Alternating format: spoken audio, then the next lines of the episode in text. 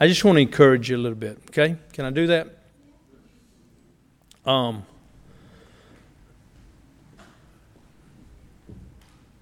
I know it's easy in our faith to get disappointed when things don't turn out like we want them to.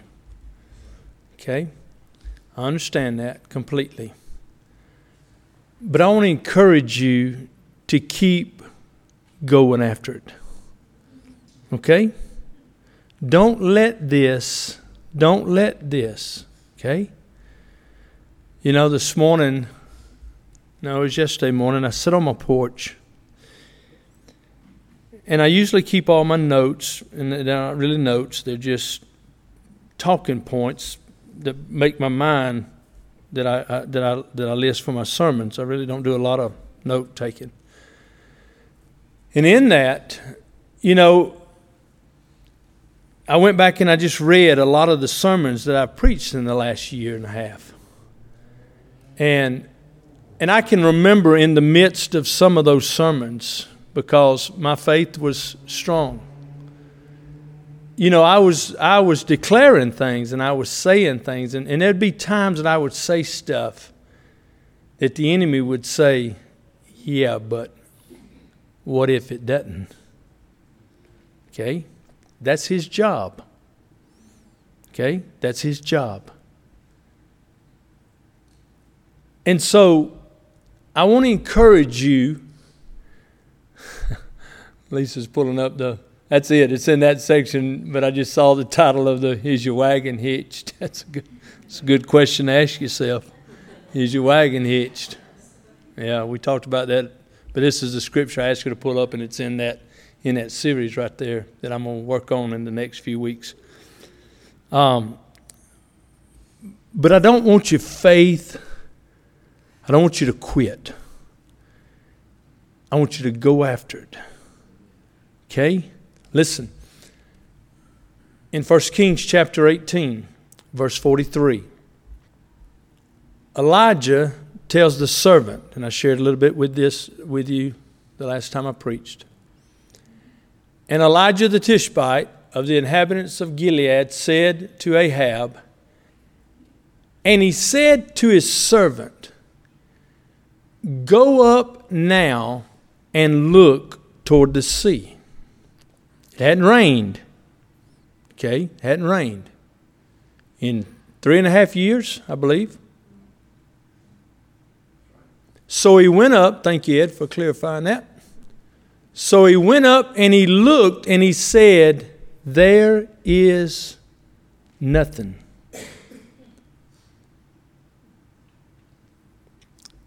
And seven times he said it. Okay? We were in the car yesterday going to eat with Todd and Andy and um, Eric and I, and we were. Um, one of Todd's boys called.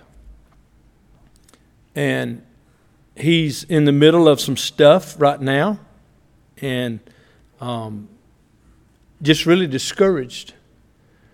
And Todd put him on speakerphone and he says, You're in the car with um, a bunch of preachers. And he said, I want them to speak into you whatever the Lord is saying to you right now. And when it got to me, all I could think about was this verse. And I said, Colton, I don't know what time you're on. I don't know if it's the first time I don't know if it's the fifth time. I don't know. And I told him the, the background of the story, which he knows it. But I said, Colton, and I don't know if it'll be number seven for you. I can't answer that. I don't know what's in the situation here. But I can tell you this, and this is what I'm telling us, family. We can't quit going after the kingdom of God. You say, Brother Rodney, I'm getting weary in this. And I know you are, Gail. and I, I Gail prays for a lot of people and believes for a lot of people. A lot more than I, lot, lot, she encounters more of this than I, than I do, than a lot of people do. And I've only had it three or four times, really, that, you know, that I've really believed and then it didn't turn out. But I said, Colton, whatever you do, don't quit. The seventh time is coming. Amen? And I want to encourage you in the midst of all of this that, that, we've been walking through, and this ain't the first one, Debbie's not the first one. You know, Debbie's not the first one. I don't want you to give up, and I don't want you to lose hope in the Father. Can you explain it all, Rodney? No, I cannot. I've done everything I know to do. We prayed, we fasted, we, we, we done everything we knew to do. We worshiped, we proclaimed it, we declared it, we done it all. I done all I knew to do. Okay? And I can look at that and I can allow the enemy to say, See there, done it again to you. Or I can say, Lord, I don't understand why I keep going to the top of the mountain and I don't see any rain whatsoever. But the man of God keeps encouraging me to go back and look again. And that's what I'm doing today. And look at the verse, the next verse. Then it came to pass the seventh time that he said, There is a cloud. It's as small as a man's hand, rising up out of the sea. So he said, Go say to Ahab, hitch up your wagon. That's what it says. That's New King James. But I think it's the NIV or the the um, Passion, one, one of them, something. It's in there, believe me. Hitch up your wagon and get down the mountain before the rain stops starts. I don't know where we're at.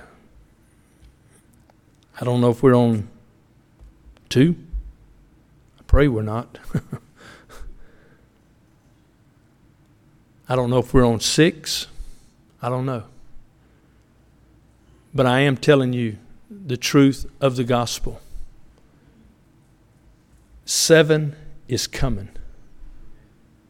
And don't lose hope on number six.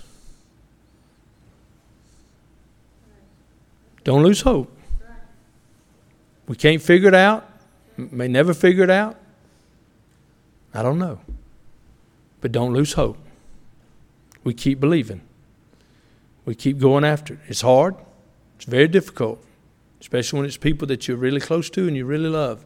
You invest a lot of time. It's not easy. But don't quit. Keep going. Keep believing. In the midst of it all, keep believing. Because one day we're going to look up and there's going to be a little hand forming. It's coming up.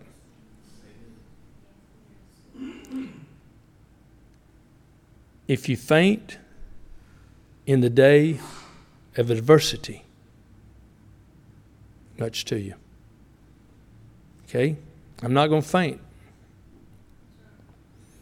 I'm not going to faint. If anything, I'm going to get stronger. I'm going to get bolder. And I'm going to keep preaching faith. Don't care what the enemy says. I'm going to keep believing. Because sooner or later, I'm going to get Rodney straightened out. Because it ain't got nothing to do with him. Because he's got it together. It's all to do with this.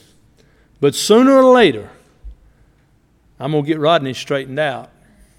And it's taken six or seven times up the mountain.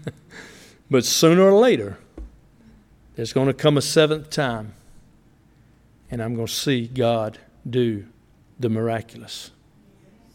Okay? And I want you to experience that too. So don't quit.